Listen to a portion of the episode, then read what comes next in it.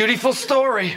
So he really does do that. What a nice man. I'm a little verklempt. Talk amongst yourselves. Here's the topic. Did Truman drop the atomic bomb to defeat the Japanese or to scare the Russians? Discuss.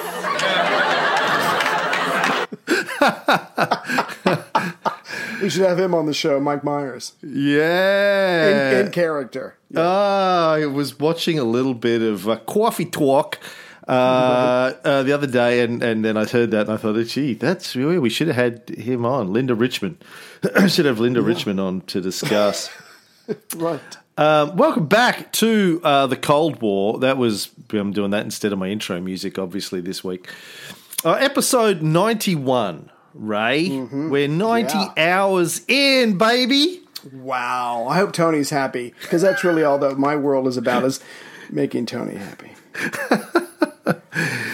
Yeah, yeah. You can't. Hey, listen, no more making jokes about Tony on the show because okay. he called No, me up the other day. He called me Oh, up and he said, you know, Here what's uh, why is Ray unhappy with me? Why does Ray not like me? I love Tony. Yeah. Tony is. Tony's, Tony's the lovable. best. Yeah. Yeah. So here we are in 1946, Ray. Um, Yeah. 100 hours nearly in, and we're up to 1946. And I got to say, I think that's pretty good going, considering For us. Yeah. how what, what year are you up to in your World War II show? Just about to do Pearl Harbor. 1941. How many years Yes. have you been doing your World War See, II show? How many it like episodes? have, how many episodes have you done of your World War II show? 227? And you're up to 1941. So, like, I think we're doing okay by comparison. I, I, I would like to, to say uh, with Tony, hopefully Tony's listening, listening, I think we should stop, go back, cover the war as a more as a more preamble to get up to the Cold War. I think it'll make a lot more sense if we just start with Poland. But that that's just me. We'll see what Tony finds out about that later. But that's just an idea. I thought you were going to say, I think we should stop, collaborate, and listen. Listen. Ice is back with a brand new New invention. edition. Something takes a hold of me tightly, Nightly. like a harpoon dilly and nightly. Nightly. Will it ever stop? No, I don't know. Turn off the light, and I'll glow. If I Um, knew all those words, I would have said that instead. Here we are in 1946. The Truman administration has decided on a containment policy. Right. The question I have for you, Ray, is who is going to contain the containers? Who is going to police the policeman? Um.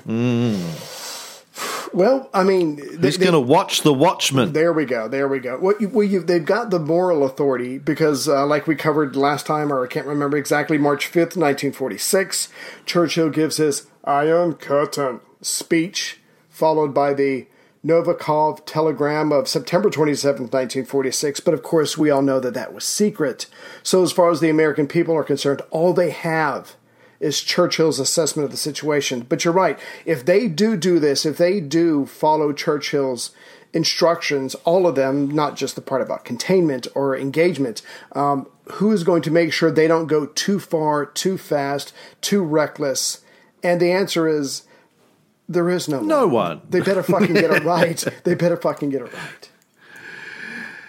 Yeah. So, according to the Novikov telegram, as we discussed last time, the Soviets felt like they had to contain the US's aggressive imperialist expansion. Right. The US felt like they had to contain the aggressive Soviet communist expansion. Wow. And so the Americans are trying to figure out how they're going to do it and how much they're willing to spend on this containment. Now, in terms of atomic weapons control, the United States Atomic Energy Commission had been set up. They developed a classified plan which was all built around the idea of international control Uh huh. where the world is going to jointly monitor and control nuclear capability.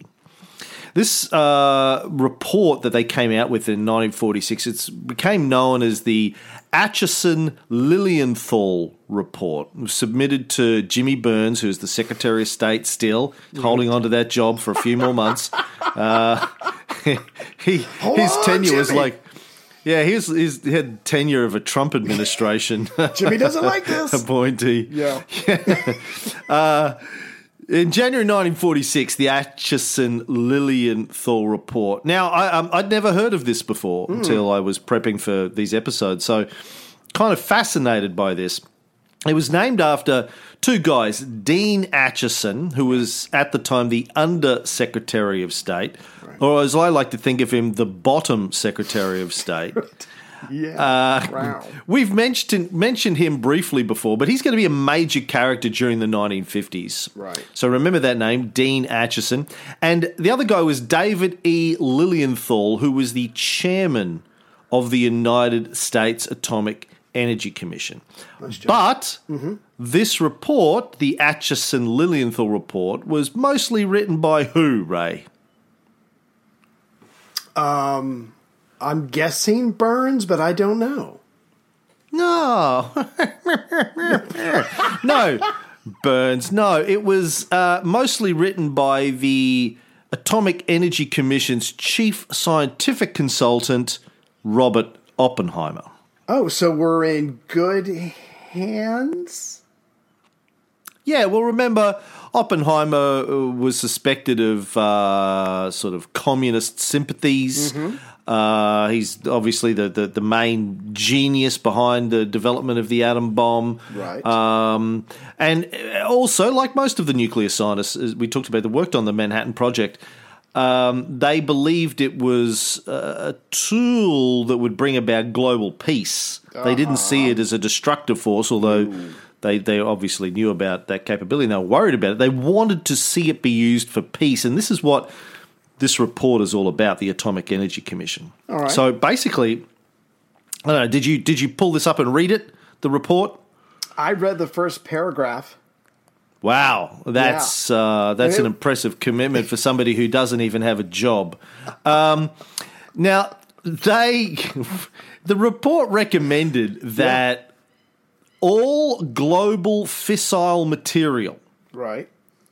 all of the uranium, basically, and the plutonium around the world be be owned by an international agency called the Thunderbird. No, wait, no, that's wrong. No, to be called the Atomic the Atomic Development Authority. All right. Sounds good, unless you're an American. Uh huh.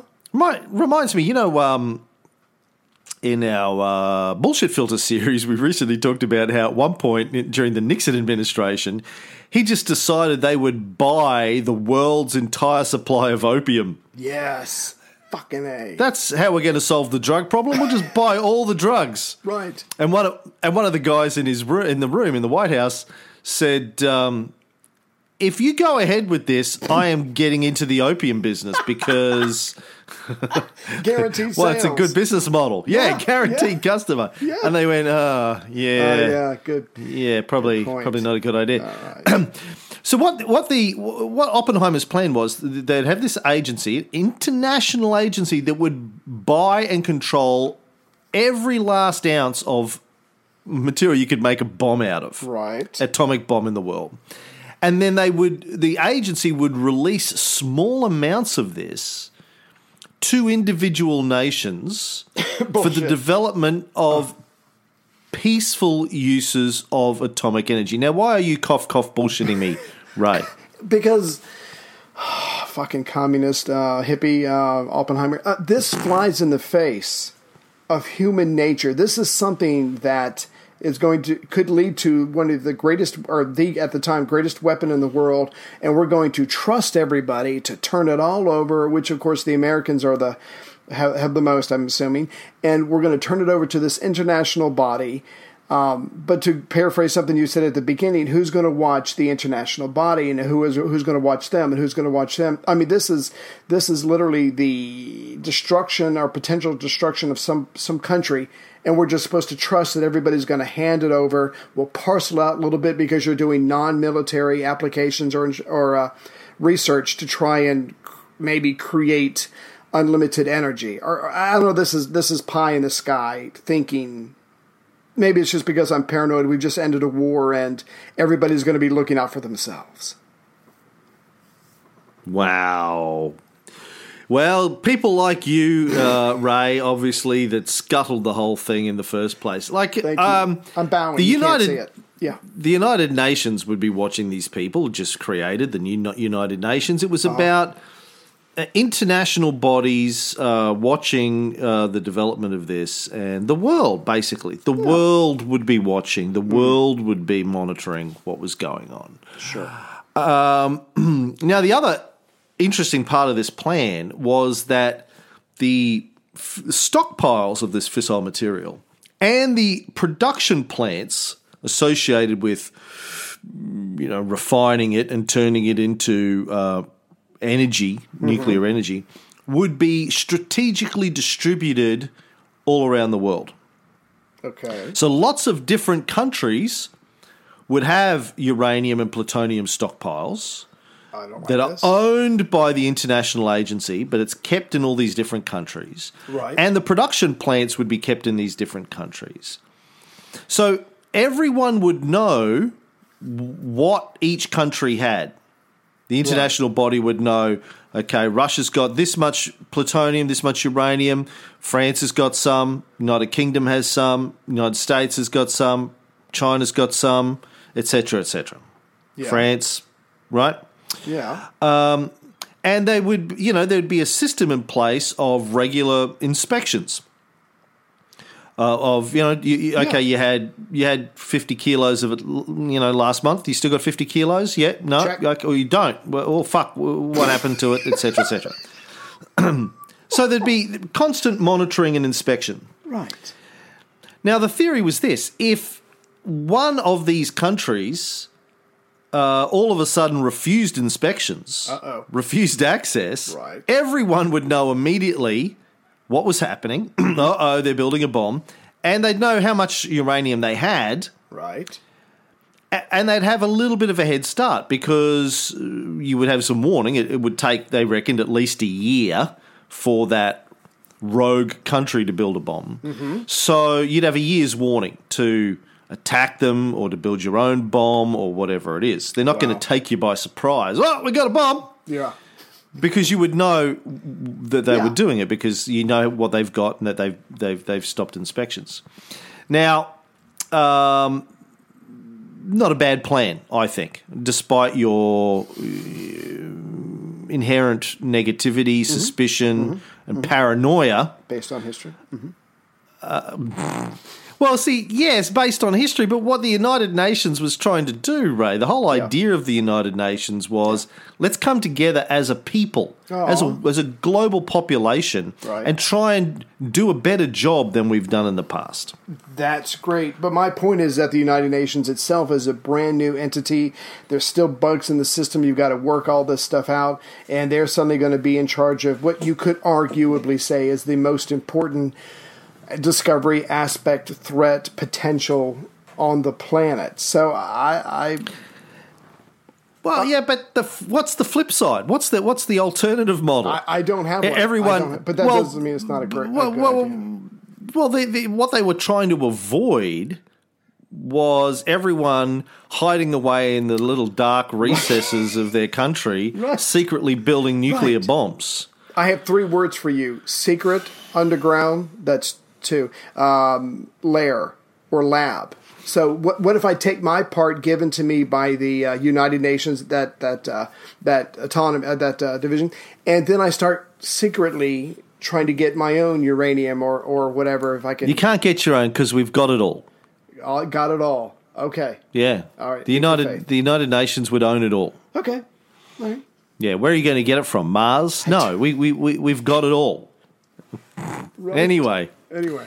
The report also said that the United Nations would have to give up its monopoly on atomic weapons that it had United at the time. States. Right. What did I say? United Nations. I think. Oh, fuck. That's yes, okay. the United Don't worry about it. States. Can we stop using the word united in the names of things? We've got the United Socialist Socialist Soviet Republic. Right. We've got the United States, the United Kingdom, the United Nations. You know, I'm doing. my- I'm like, can we just come up with a different fucking word to call things? yeah, Really? yeah. Does it all have to be united? Can we not? Can we? Can we come up with a what's what's like? Uh, you know, I've got a thesaurus. For us, Like- it's simply called America. You know, what about federated, confederate, uh, No, amalgamated? No, no, no, no, no. We can't do Confederate in this country. The whole Civil War thingy. Uh, no Mu- mutual, collaborative. Like there's like, Collaborative. like I just pull out a fucking thesaurus, people, when you're naming things. Pick, you know, so confusing. Anywho, band of uh huh states. the United States would have to abandon its monopoly, Right. tell every country, including the Soviet Union, everything that it knows about how to build a bomb, um, in exchange for all of these countries agreeing not to build bombs. Here's how you do it, but you have to promise me you won't do it. And here's some Yes. fissionable material. Yeah. Promise. Okay. For building, no, for, for the development of, you know, Yeah. cheap energy. Right. Right. Ju- just Research. don't build bombs. Right. Hmm. Okay. Now, the report didn't mention exactly when the United States would destroy its nuclear arsenal. Um, and I'm not sure how many bombs they actually had at this stage. I know they were still in production, so they probably still had, you know, a dozen of them or so by uh, 1946. Yeah. But it did say that they would have to destroy their own bombs too. So there would be no bombs. No one would have nuclear weapons. Do you That really that was Oppenheimer's plan. okay? Yep. That's fine. All right.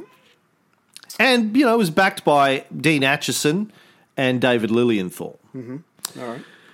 So the background to this uh, is that at the end of 1945, uh, in, in mid to late December, there was a meeting of the Conference of Foreign Ministers in Moscow.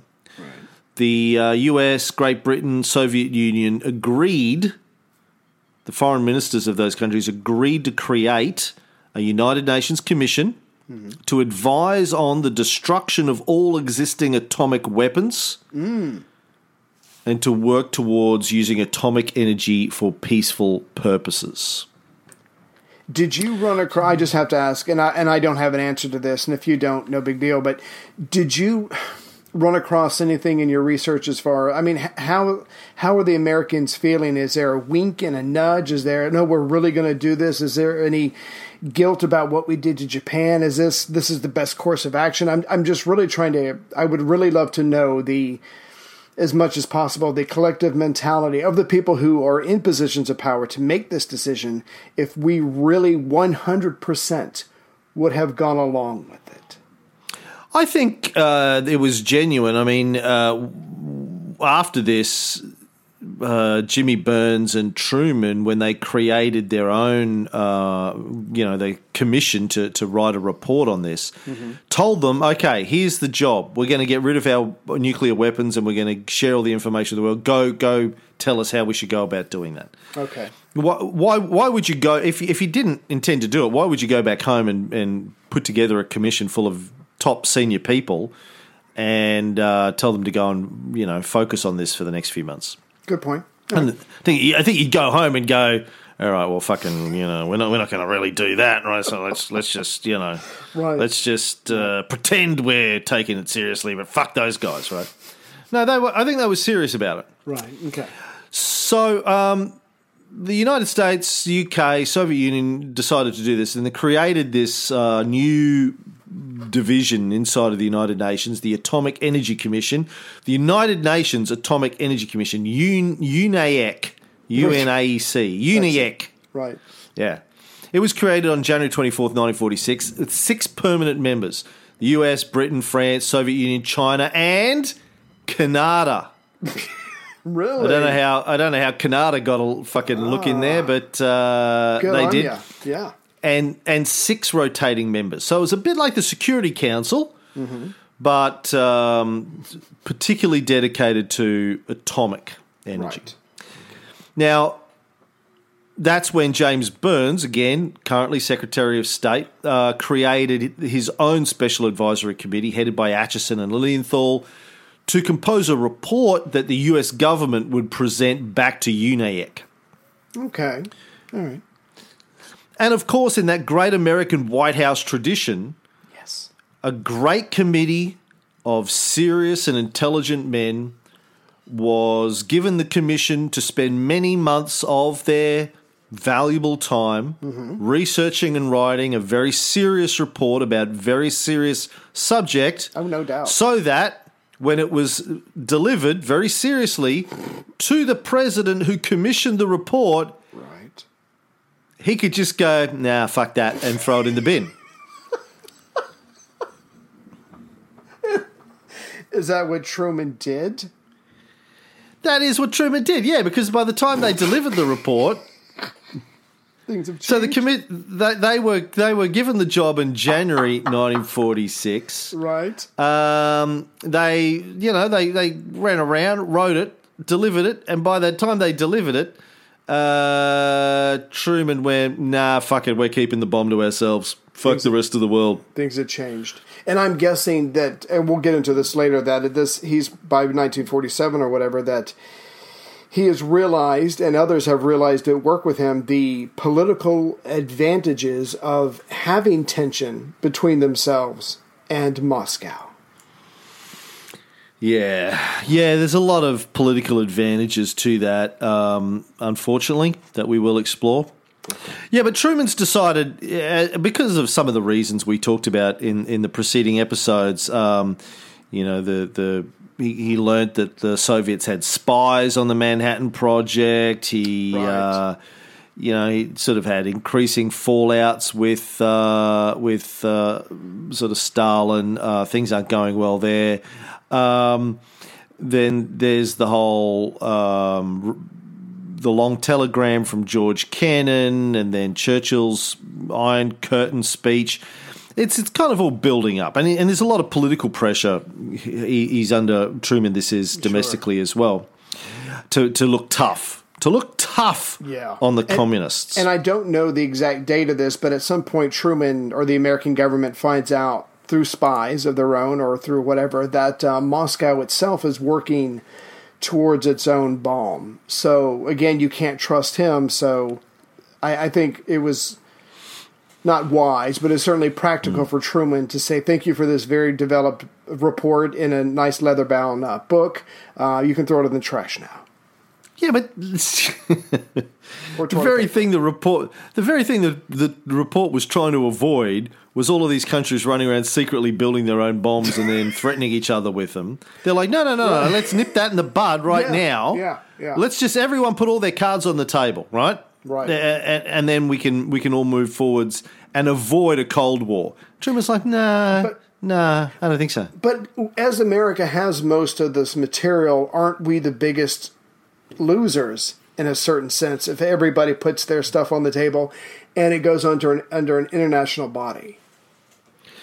Well, if by avoiding the potential threat of being wiped out, uh, you consider that being a loser, yes. I, I see. I concede your point. I'm just saying, in the short term, it's like In because the, know sh- in the short term, yes. I know Byrnes was like, no, we honestly got there first. We spent the money, we had the research, we had the people, we had the time because we had two oceans keeping us safe. And so this is our intellectual property. We earned it. We're not giving it up. So in short term, it's like, yeah, we would be the biggest losers. And Byrnes is, in, to some degree, still got an influence over uh, Truman, and he's against this.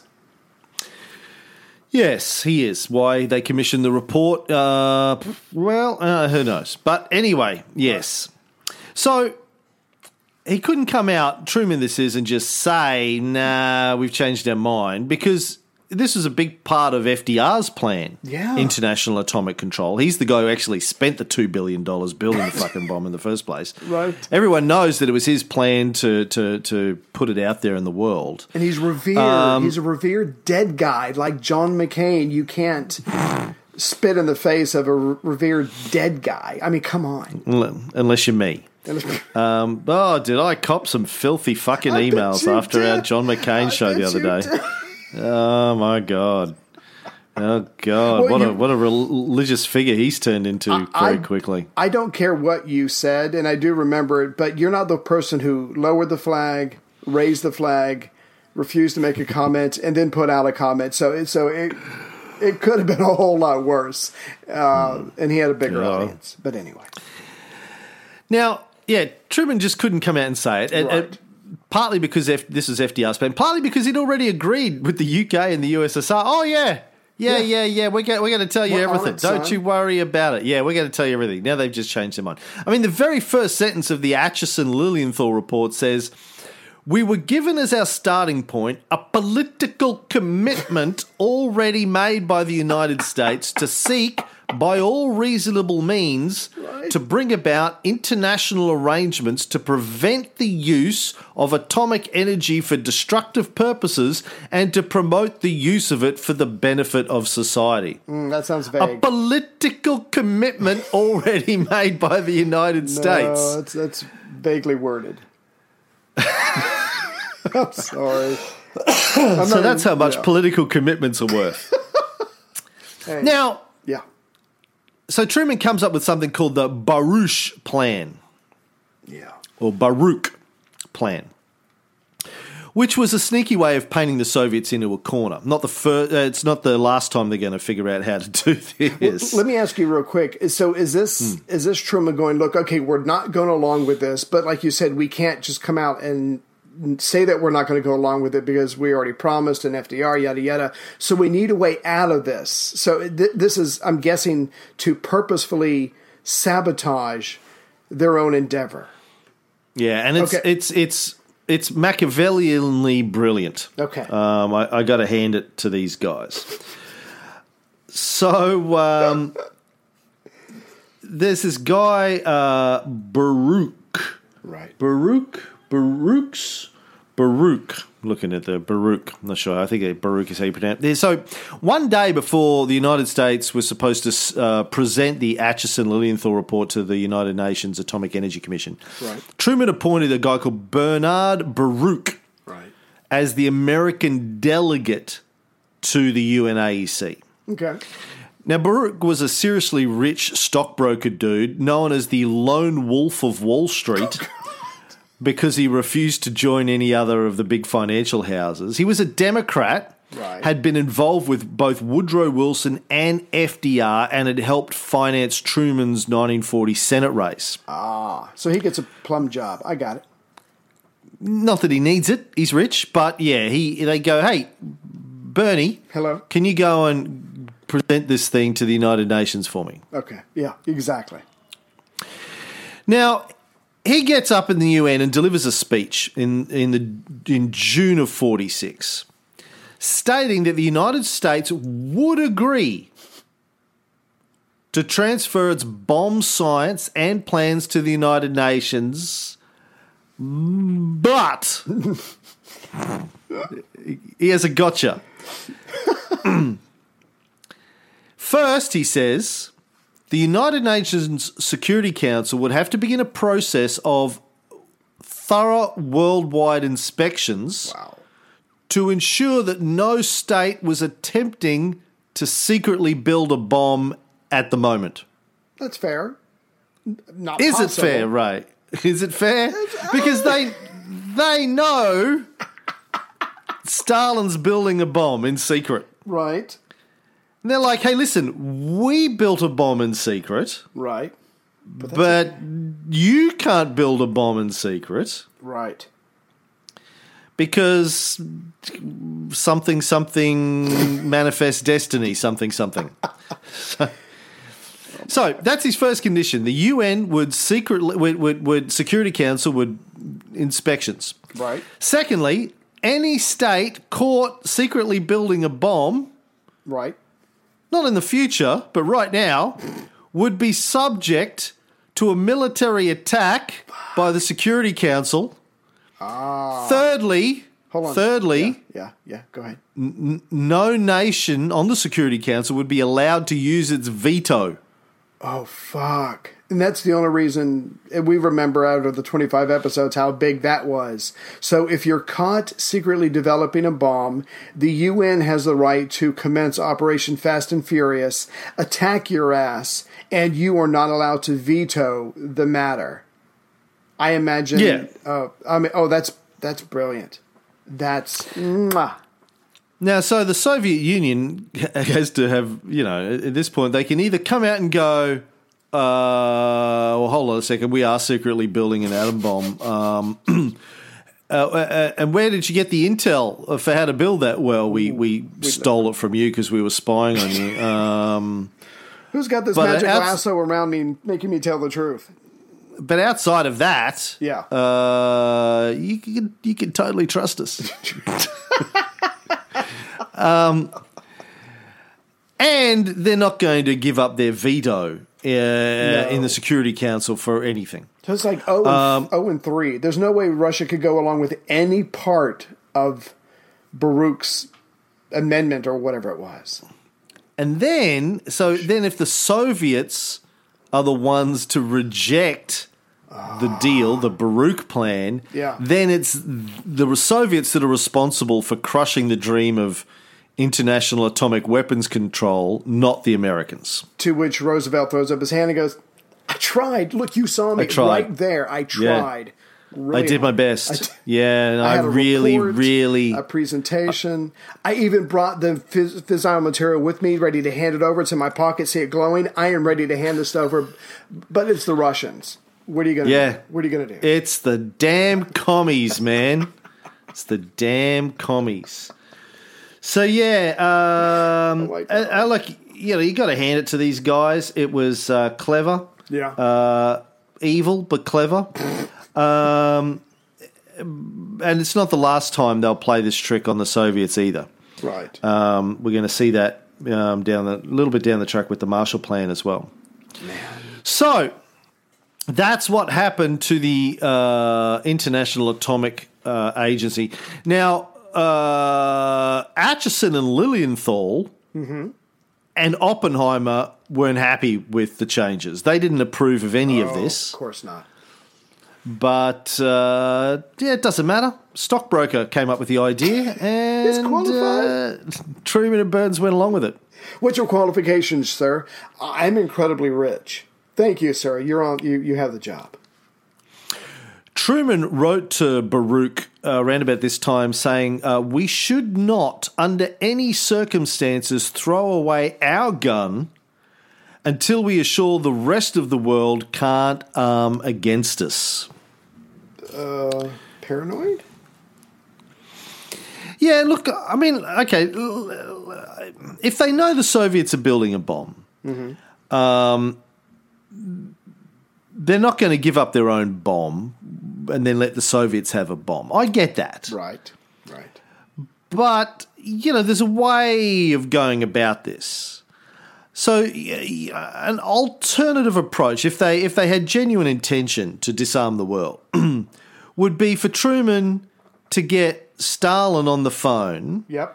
and say, "Look, Joe, um, we know Yeah. That that you're building a bomb, and and you probably know that we know that because you have us bugged up the ass. So, listen, I tell you what, we don't have to make a big deal out of this, Right. You know, let's not make a big deal. Yeah. Let's just all agree that you're going to stop what you're doing, um, if only if we agree to destroy our own nuclear weapons and and share with you everything and international agency. What do you reckon, Joe? Well, let's let's both give up our bombs. We actually have them. You're building them, but let's just give it up and uh, you know move forward. No one needs to know. Right. We don't need to make a big deal out of Exactly. it. You know, we don't need to stand up in front of the global community and point a finger at you. Right. Let's just let's just do it quietly. You know, like fucking diplomats are supposed to do. What if Stalin called his bluff and said, "You know what, Truman? That's a brilliant fucking idea. Let's do it." I still don't think Truman's going to give up what he has. No, you, you're right. Which is why he didn't do that in the I'm first just- place. Right, exactly. Because the guy might say yes. Yeah. Yeah. oh fuck me! What if he Now- says yes? Yeah. The big question everyone was wondering about uh, at the end of 1946 and into early 1947 was to what extent the US would leverage its military and economic superiority in Europe. Mm-hmm. Now, of course, as we've talked about before, Ray, US tradition uh, up until this point, up until the end of World War II, was that it wouldn't directly intervene in European affairs during peacetime. No, that's what makes us special. We're not like the Europeans when there's a time of peace. We cut way the foot back on the military. We don't do power politics. We don't try and lord it over the people like the British. We are different, i.e., superior. That's not who we are. That's not our tradition. That's not our reputation. So, are we going to do it now? Because we know because Stalin pointed this out to us uh, very, very distinctly when he said, "Look, there have been two great wars in uh, living memory, and they both come through Eastern Europe. It's, it's you know, so that's clearly the problem. What are we going to do about this?" Stalin goes, "I've got a solution. I'm going to clamp down on Eastern Europe and make sure this never happens to us again." But now, like you were saying, the point is, what is America going to do? Are we going to use our military, our economic influence, and actually do something about this? And if we do, are we giving up our identity? And is the American people going to go along with this? Yeah, exactly. So this whole history of being isolationist, Mm-hmm. we're just going to stick to our knitting, worry about what's happening in our country. Wait for the next sure. Yeah. sure, we're going to invade Mexico and take over Hawaii and the Philippines, and uh, No, you know, but outside of that, Right. we don't interfere No. in the affairs of other countries. Right? I want to be very clear about that. It's Outside story of the it's the outside of the exceptions, ourselves. Right, right, right. we right. don't interfere Everything's with other exceptions. countries. Exactly. Yeah. Exactly. Now, there were lots of very prominent American politicians uh, in, in 1946, 1947 that still argue that America should stick to its isolationist uh, uh, sort of uh, traditions. Right. Uh, Senator Robert Taft of Ohio, the son of the 27th president, President Taft. Right. Um, and by the way, he also goes on to be a prominent critic of the Nuremberg trials, but he was saying, hey, let's stay isolationist. Um, Joe McCarthy in Wisconsin was uh, advocating isolationism. Uh, the Chicago Tribune and the New York Daily News, both traditionally isolationist publications, were also calling for the US to stay out of Europe. Secretary of Commerce Henry Wallace Right. the guy who was FDR's Veep before Truman and should be president now, but was a bit too lefty. Right. Um, he saw right through the Baruch plan. He gave some speeches saying that it was about threatening the Soviets with the bomb instead of diplomacy. He gave a speech at Madison Square Garden in September 1946 Right. saying that getting tough, and this is the quote, never brought anything real and lasting. Whether for schoolyard bullies or businessmen or world powers, the tougher we get, the tougher the Russians will get. Yeah. Common sense. He also he also said the US should recognize that we have no more business in the political affairs of Eastern Europe than Russia has in the political affairs of Latin America, Western Europe, and the United States. How is he still in the Truman government? Eh, no, he's not for much longer. Uh, but yeah, he's uh, you know. So you have guys like that saying, "Listen, this is not. This isn't a good plan. Let's Yeah. not do this." Right. Not just not just Wallace, but Chicago Tribune, Senator Taft, etc. Well, the other thing about Wallace was that, I mean, he pretty much nailed the Baruch plan. He said, look, this is not a policy to work things out. That's complete bullshit. This is atomic coercion. We're going to, and, and because we did it the way we did it, we made the Russians look bad. We get to keep our bombs. We get to keep our secrets. We get to keep our material. This was never a sincere attempt. And like we alluded to a second ago, this guy is not long for the cabinet. But I just have to mention, I have to go back to Taft for a second. This guy was so isolationist but also at the same time he was very powerful. And, and you and you really need to understand that. He was briefly the senate majority leader. He was the leader of the conservative coalitions a coalition of republicans and conservative democrats. They opposed any new expansion of the new deal after 1938 they exposed they um, they were opposed to us involvement in world war ii up until the point of pearl harbor. And even after that he was opposed to nato. This guy is an isolationist through and through but he's the son of a president. He's very powerful. And even John Bricker, who I think you might have mentioned uh, from Ohio, he's also against this. He was Dewey's running mate in the 1944 election. So these are some very powerful, well respected, and admired people are going, no, let's not project power. Let's not spend money. Let's turn inward, bring all our boys home, and let the world take care of itself, and we will take care of us, just like we've always done when we're not invading other places. Mm. And of course, I mean, the, the, the, the counter argument to isolationism, as you said, is look, these we've got involved in these last two world wars, and now there's the potential that yeah. we're not safe with our big oceans. People can get to us. Hundred years ago, it was a lot harder to get right. to us, but now it's easier. Still not very, you know, practical. But it's getting easier. I mean, as we've seen, here we are how many years later? Uh, 70 years later, give or take, and mm-hmm. the US still has only been attacked once uh, on the mainland in all of that time, yeah. even despite planes, trains, and automobiles. And that was by a bunch of uh, guys with a penknife. Um, so, yeah. Yeah. Now, I, I, I thought this was interesting. I'm sorry, I didn't mean to cut you off, but you're right. Box Wallace, cutter box cutter. Wallace is not going to be in this cabinet very long. But here's the part I just want to make that has nothing to do with this, but it's important. This is almost like the Cold War meets the bullshit filter. When I was doing some research on Truman, um, so Wallace is going to be leaving the cabinet soon, and as right before he leaves, Truman says that uh, privately, of course, Truman says that Wallace was a real commie and he was dangerous. But that was only the tip of what Truman would say privately. Uh, Truman used racist, strong racist sentiments before, during, and after his presidency. And I just want to give you a couple of examples because, for whatever reason, because I guess he's there for the start of the Cold War or he's seen as this Cold Warrior, whatever, he's been marbleized. None of the bad stuff kind of gets through. And I just wanted to, to do this real quick. So in 1911, the year he turned 27, Truman wrote a letter to his future wife, Bess, and she said, I think one man, he, he said, I think one man is just as good as another, so long as he's honest and decent and not a nigger or a Chinaman more. T- 24. I, I, could go on all day long, but I'll just do one more.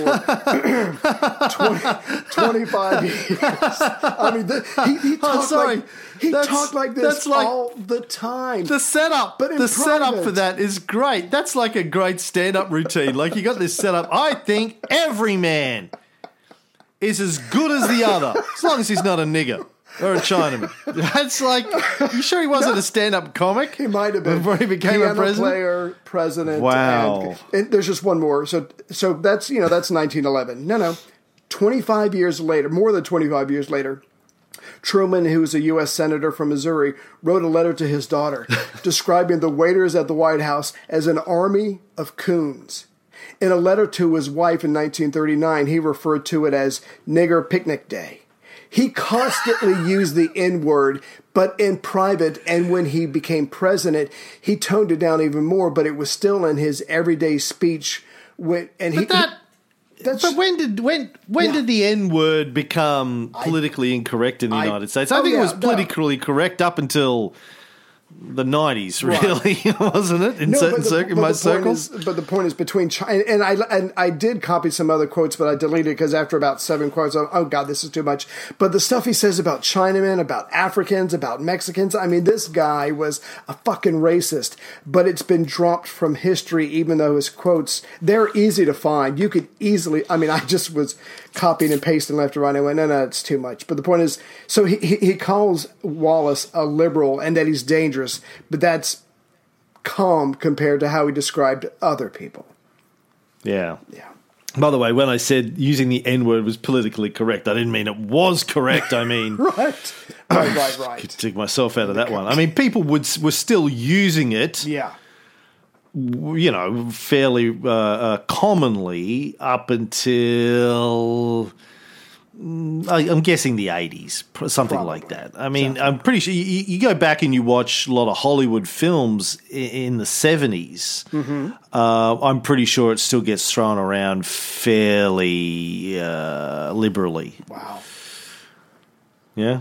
I'm thinking I'm thinking Clint Eastwood films. I'm thinking, you know, French Connection style films. I'm thinking though it was still getting used in Hollywood up until the I- 80s. I think, in, yeah, I think in that around that time, in outside of ta- outside of Tarantino films, still gets used in Tarantino films. Instead of the- of Tarantino films, yeah, instead of the N word, I think I think they substituted boy.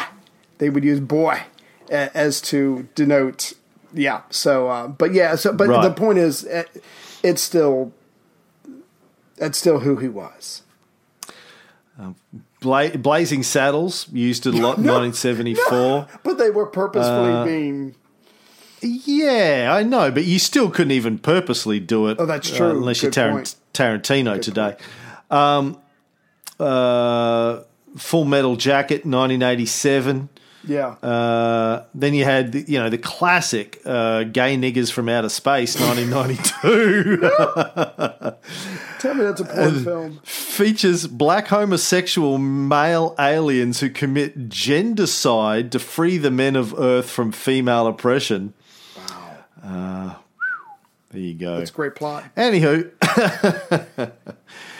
Anyway, dear me, how did we get onto that? Oh, yes, you were That was me. Truman. You were a character assassination of Truman. Um, now, uh, back to uh, Henry Wallace. Yeah. Um, in the same speech, he also said the Russians needed to stop conniving Mm-hmm. against the US and, and had to stop teaching that communism must triumph even by force if necessary. Yeah. He said, and we must be certain that Russia is not carrying on territorial expansion or world domination through native communists faithfully following every twist and turn of the Moscow party line. So he was, was reasonable. He was saying, look, Yeah. the Russians need to cut this shit out. We need to cut that shit out. But as you said, Truman fired Wallace not long after that uh, from the cabinet, privately calling him a real commie and a dangerous man. Now, two weeks after Wallace got fired, two White House aides, uh, Clark Clifford and George Elsey, Clifford ended up being a senior advisor to uh, every president from Truman through to Carter, as well as being Secretary of Defense for a few years in the late 60s. Elsey was a naval commander who had been an advisor to FDR and Truman and ended up becoming the president of the American Red Cross. But anyway, they were they were um, just White House aides, and it doesn't. I mean, when you Right. I hear There's White House of- aide, I think like I'm I'm Donna White Moss House in The. West Wing. Right. I think Donna Moss. They're not Yeah. like Donna Moss, White House aide. They're like serious dudes who Yeah. just don't have an official title. They're just writing reports and shit. They submitted an 82 page report on Soviet American relations that Truman asked them to prepare. And they took a hard line, saying the Soviets wanted to take over Europe and the US needed to do everything in its power to stop them. Now, this report, I'm going to let you go on, but this report was called the American Relations with the Soviet Union Report, and it was requested specifically by Truman, uh, as he told one of these men, as you know, justifying asking for this report. Uh, the president, who was growing frustrated by Soviet actions, wanted to be ready to reveal to the whole world the full truth about Russian failure to honor agreements. So when he has that kind of wording and he's given this uh, job to these guys, he's I don't know in some ways he's already letting them know about his expectations. But yeah, they they work really hard. They talk to a bunch of people, senior military, civilian officials. They get a lot of information and they put it together. And I don't know if I would call it unbiased, but I don't think Henry Wallace would have uh, approved of it very much. Yeah, it's a pretty hard line report. Um, they say Stalin only understands tough talk and military power, so there's no point negotiating God. with Stalin. There's no point trying to use diplomacy with Stalin. We just need to get in there and kick some ass, take some names. Bubblegum. Great story about this Elsey guy, by the way, George Elsey. He once gave this advice to Truman The president's job is to lead public opinion, not to be a blind follower. you can't sit around and wait for public opinion to tell you what to do. In the first place, there isn't any public opinion. The public doesn't know anything about it, they haven't heard about it. You must decide what you're going to do and do it and then attempt to educate the public about the reasons for your actions. Wow. Hmm. So people don't know shit, Mr. President. Right. They'll just fucking go along with whatever you tell them. Um, you know, I think this is uh, something that uh, your current president, uh, Mr. Trump, has taken to heart. Um, the historian Thomas A. Bailey uh, wrote a number of popular books. He was a Stanford historian. In a book uh, he wrote in 1948 called The Man in the Street, he wrote, Because the masses are notoriously short sighted and cannot see danger until it is at their throats, mm. our statesmen are forced to deceive them into an awareness of their own long term interests. Deception of the people may, in fact, become increasingly necessary unless we are willing to give our leaders in Washington a freer hand. The yielding of some of our democratic control over foreign affairs is the price that we may have to pay for greater physical security. So we're children and treat us that way. Yeah, and you know, interestingly enough, when you read a lot of um, sh- stuff that comes out of uh, uh, domestic political strategists in the United States, that's a common uh, motif that you hear. Look, the people are dumb. People don't know shit. Um, just tell them something to distract them and go and do what you need to do Damn. lie to the people, keep them happy, so they'll just go back, watch the football, and eat their hot dogs Right. while we get get get on with business. It's basically the viewpoint of the mainstream political strategists. Shouldn't a leader try to educate and have a discourse with the American people or with his or her people and explain to them as opposed to guiding them or manipulating them? Or am I just being unrealistic? Well, you know, I- uh, if if you if you look at it at the surface, at the surface, Right? What you think happens is that a politician campaigns uh, to be elected and says, if you elect me, I will do these things. And if the public opinion is aligned with the things the politician says he or she is going to do, then they get elected. Right. So you would think that the president would be following public opinion. The way to get elected is to tell the public what you're going to do, and they go, "Oh yeah, that's good," and then you go do it. Right. But these, but the strategists go, "No, no, no, no." You tell them whatever you need to tell them to get elected, then you go do what you're going to do, and then you come back to them later and say, "Listen, I know I said I was going to do this, but I did that. Let me tell you why I did that. It is, it's, it's in your own best interest, all right?" Actually, I can't tell you why. It's secret, but you've got to trust. I'm looking right in the camera. You've got to trust me on this. Hmm. If the president does it, then it must be legal. For your own good. So, Clifford and Elsey put out this report. Let's go hardline Right. on the Soviets. Truman likes that, but he's got a problem. Yeah. He can't just do it. He needs a justification. He needs a burning of the Reichstag, Ray, before he can go all hardcore. He needs some planes to fly into some buildings in the middle of Manhattan. He needs uh, a naval base in Hawaii to be bombed. He needs the Lusitania to be bombed. He needs the. Uh, what was the Vietnam furphy that Johnson used? The uh, the the the something incident. Fucking hell! Come on, man. You're an American. I am. anyway, skips my mind. People listening to this know what we're talking Yeah. about. Now- he needs an incident. Yeah, yeah. and Yeah.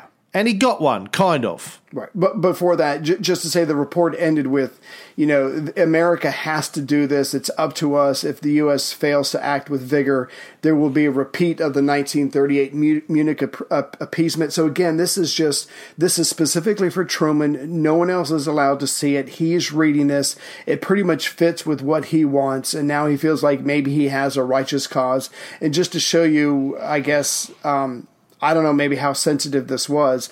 This report was not made public until 1968. Mm, appeasement. Well, that's a magic word, isn't it? In this weak, era, weak, coward appeasement. You can't do that. You can you can lose just by being called weak or or being an appeaser, and Truman was not going to mm. go down. And we'll get into the politics of it later. But like you said, he has one eye towards the upcoming president, presidential election, and he's going to try to not only secure his base, but also what do I have to do to make the world a safer place, at least for Americans. And I think in 46, uh, the Democrats uh, got seriously beaten up yes. in the midterms. In both houses yeah, and so I think the Republicans took control of both houses for yeah. the first time in like forty years or something. So he's, uh, yeah. you know, the domestic political considerations are front and center with a lot of what he's doing. We'll talk more about that in the next episode. But just to wrap up this episode, he got a justification. Uh, on February 21st, 1947, the British government, now under Clement Attlee, mm-hmm. informed Washington that they would no longer the UK this is, be subsidising the pro Western forces in Turkey and Greece. Ooh. Oh no. Now, yeah, I think we talked about a little bit about this before. Britain had been around almost like a colonial power since the 19th century, but even Britain, that used to control what one fourth of the world, this great empire that once was, will not or could not any longer take care of responsibility for European security, they're stepping down and they're letting us know, I guess, because they expect us to step up. Yeah, and, and people may recall that Turkey and Greece were part of the uh, naughty agreement, the percentages right. agreement, the right. naughty document that Churchill and Stalin had signed. Um, Stalin had said, "Yeah, sure, you take them, do what you want. I know the Mediterranean's important to you." You know, you've got to get all that opium yeah. shipped. Oh, okay, we're not doing the opium wars anymore. Anyway, whatever it is that you're shipping right. through those lanes now. Sea lanes, yeah.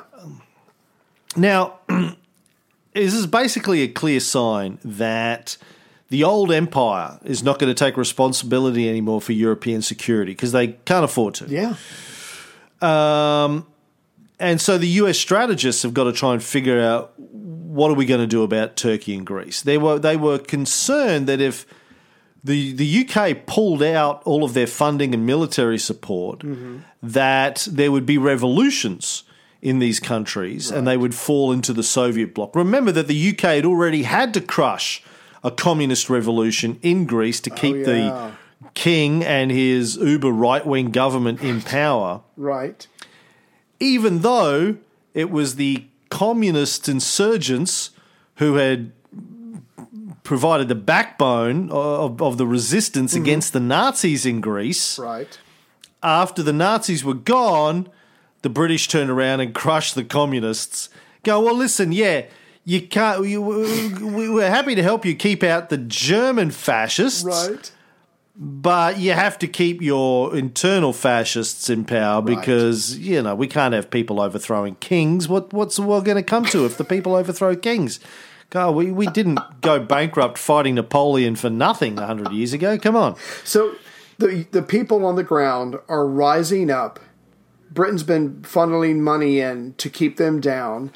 And now that Britain can't do that anymore, the people might rise up, take over. Yeah, they might go communist or they might not. They just want to have a say in their government. And that's bad.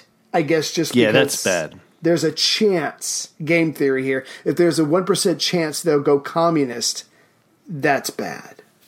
Yeah. Okay. Because once you go communists, you never go something. Something. Yeah, Capitalist? I don't know. We'll work on it. Now, yeah, the history uh, uh, of Britain in these two areas, uh, as you suggested before, goes goes way back. Um, in the 19th century, as the Ottoman Empire was sort of growing weaker and weaker, the British stepped up to help them out. Uh, you know, it's something that people may not realise. You know, we, we, we think about Britain fighting the Ottoman Empire Yeah. in World War One, but before that, they were supporting the Ottoman Empire. They even the Brits even fought in the Crimean War in the 1850s to help out Right. the Ottomans. Remember, we talked a little bit about that. I think earlier on in this in this series, or Oh, was it the? No, I think it was the um, Syrian Civil War series on the bullshit filter. Right. Oh no, no, it was this Yalta, series Yalta. because Yalta, Yalta. Yalta, They went out to look at the battlefield in Right, Yalta. Yeah. yeah. I think we did it on Syria too. Yeah. Um, you know, the the Brits saw the Ottoman Empire as an essential component in terms of the power balance of the region. Uh, as we've talked about many times before, this is a big reason why the British fought France as well under Napoleon. Is the British model um, uh, for Europe for a very long time was to keep it fragmented, so they would all fight each other, and uh, no single country would become big enough or powerful enough to become a threat to England. So uh, th- that's why they were supporting the Ottoman Empire for a long time. Um, and then after World War One, even though the war ended for most countries in sort of 18, uh, 1919, uh, it didn't end for Turkey. The, the First World War led straight into the Turkish War of Independence, which went from 1919 to 1923. Wow. Now, there were secret wartime agreements.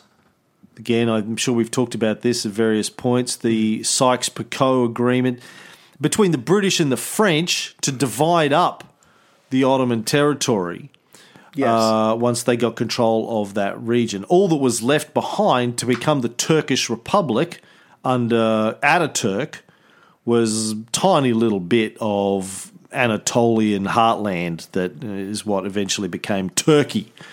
Hmm. And the rest of the Ottoman Empire, the British and the French took for themselves, and then eventually they gave some of it to the Jews and said, Hey, why go. don't you have this bit? No one's living there. What about us? Shut up. You're not living there. and move. Yeah. yeah.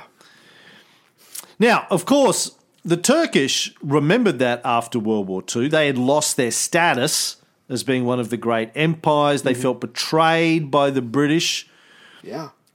who had formed during the war secret alliances with the Ottoman Arabs to stir up revolts against their Turkish imperial rulers. They went entered into the Sykes-Picot Agreement with the French, um, secretly pretending to be on this, you know, to, to, to be supportive Right. of the Ottoman Arabs. Hey, yeah, I mean, anyone anyone who's seen. Um, Fucking uh, Lawrence of Arabia knows a, a fictionalized version of this story. Anyway, the British were saying to the Arabs, "Hey, listen, you rise up Right. against the you know the, the the Turkish imperial rulers, and when this is all over, Yeah. we will support your claims to all the land." And they were like, "You fucking beauty, we will go and die for that." That's right. And they did. And at the end of, end of the war, the Arabs said, "Great, can we have our land now?" Uh, and the British went, "Ah, "What? Who? Who are you?" No. I Yeah. yeah, no, I don't. I don't think you're out. You're, you're dirty, smelly Arabs. You can't be trusted No. with land. Land. No, we're going to control it with the French, and then we're going to give it to the uh. European Jews. Yeah, that's best for everybody. Now, um, if the so so there was a lot of tensions there, is my point, going way back. And if the British pulled out and wiped their dick on the curtains as they left, there's a good chance there would be a Turkish revolution. Yeah. Yeah, yeah, yeah. So that's Greece and Turkey. Now, uh, during a meeting on the 27th of February 1947, Dean Acheson referred to the potential collapse of Greece if the Brits pulled out as Armageddon. Ooh. Yeah, he compared uh, the countries of the world to a barrel of apples, uh, and I want to talk about that in a moment. Like barrels in an apple infected by a rotten one, he warned, its laws could infect others, like Iran and all of the East, and maybe even Africa and Western Europe. Which sounds bad on the surface, but then you want to stop and go, um, do you have any proof? Do you have a report? Is just your, this your intuition? Is it your crystal ball? I mean, it's a it's a scary speech, but what do you have to back it up? That that would have been my question. But as we've seen in this episode, this show and others episodes, there doesn't seem to be a lot of follow through on statements like this. Yeah, yeah. No, there's uh, there's a lot of uh, invective thrown around Right. here. A lot, a lot of fear mongering. Armageddon. Um, Acheson said that if Greece was lost, it could infect Iran and all of the East. Yeah. Even Africa and Western Europe. And this is, of course, where the domino theory right. started. But again, You lose one country to the communists, you'll lose them all. Yeah, but again, um, is that just you pulling something out of your ass, or do you have research done by professionals? A lot of ass pulling here, Ray. A lot of ass pulling. A lot of a lot of cognitive bias, believing what you want to believe Right. because it uh, suits your purposes here. Okay. Just check. So anyway, just to wrap this episode up, um, big question here: uh, um, uh, Truman's on board. We need to get involved in Turkey and Greece, but how? Right. Are we going to get the American public on board? How are we going to get the isolationists in Congress and in the media on board? But it's not like Turkey and Greece are in any immediate threat of being invaded by Stalin. He'd already promised Churchill he'd stay the fuck out of it. I mean, there's no reason why that's going to change just because Britain's pulling out. Um, he's got no interest in Turkey and Greece, as far as we know, as far as anyone knows at this stage. Uh, yeah, I remember when the communists in Greece were getting their asses kicked by the British. Stalin stayed out of it. He was Yeah, like, "Nah, no. you're sorry, guys, you're on your own." I gave you my Yeah. word, and as we're going to find Yeah. out, Stalin sometimes keeps his word. He certainly did here, and um, yeah, but it doesn't matter to the Americans. No, here's the thing. My take on Stalin is, in terms of these international discussions, he always keeps his word. Right. But, you know, as we saw at Yalta, he makes sure that the word that he's given is fairly loosey goosey. So if it's like, yeah, listen, we'll work something out. Don't you worry about it. That's his word. Yeah, Like, yeah. it- it- Might not work it out this the is way the- you want it, but yeah. Yeah. Yeah. And this is the thing that uh, we'll cover this in, in more episodes, particularly when we get into, I think, Walter Lippmann and some other people's criticisms of the way that Truman pitched this. The way it was positioned to the American people by Truman and Byrnes and successive administrations was that Stalin broke the Yalta Agreement. But they kind of said he broke the spirit of Yalta. What's that? Um, yeah, what's that? But what he really did, is, you know, we we took twenty five episodes of Yalta to, to, to be very clear about. There was there were no hard agreements on Yalta. It was like, look, listen, yeah, we'll work it all. It's too complex right now. We'll work it out at some point. Don't we'll work it out. We'll Yeah. just work it out when we work it out. but the broad strokes have been taken care of at Yalta. The rest we'll take Um, Yeah. care of. Yeah. we'll take care of it. Yeah. So to make and, and so you know when they were taking care of it, they were like, "Nah, we want it our way," and they're like, "Well, we want it our way." And it's like, "Well, we've got a big army, so Yeah, so- you know, uh, yeah. Yeah. So he didn't break any promises. Really, he just was intransigent on certain um, Yeah. issues, uh, and and they couldn't they couldn't say we got out negotiated Right. by Stalin at Yalta. So they said, uh, you know, he broke his promise. But that's that's not really what happened. Right. And, and, and just like you said a second ago, I mean, this thing with uh, Turkey and Greece, there is no problem. This is an abstract. There's something that's going to maybe happen in the future. How in the fuck do you ask for a shit ton of money for something that's abstract that may or may not happen in the future? Well, you you come up with an abstract explanation for it, a ah, universal, something that Truman cooked up with Byrnes and George Marshall. How do you generalize the problem? Forget Turkey and Greece. Right. How do you talk about a broader theoretical, hypothetical issue Right. that would get the American people and politicians and media to support a general concept of ongoing overseas American commitment. And so, uh, Republican Senator from Michigan, Arthur Vandenberg, not to be confused with Art Vandelay from Vandelay Industries, Right.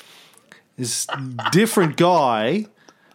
Both, you know, you know, very well respected Yeah, in their yeah. own fields, I have to say. Yeah. Art Van, no, Art Vandenberg, Right. another one of these Republicans who opposed uh, U.S. involvement in World War II um, right up until Pearl Harbor, urged Roosevelt to reach an accommodation with Japan before Pearl Harbor. Anyway, as he famously put it to Truman at this stage, Truman would have to scare the hell out of the American people to get Congress on board, and so scare them he did.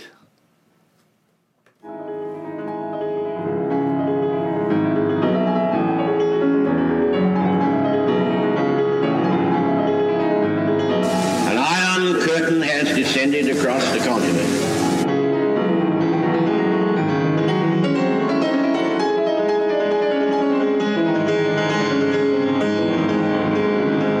of the Soviet military buildup on the island of Cuba. The purpose of these bases can be none other than to provide a nuclear strike capability against the Western Hemisphere.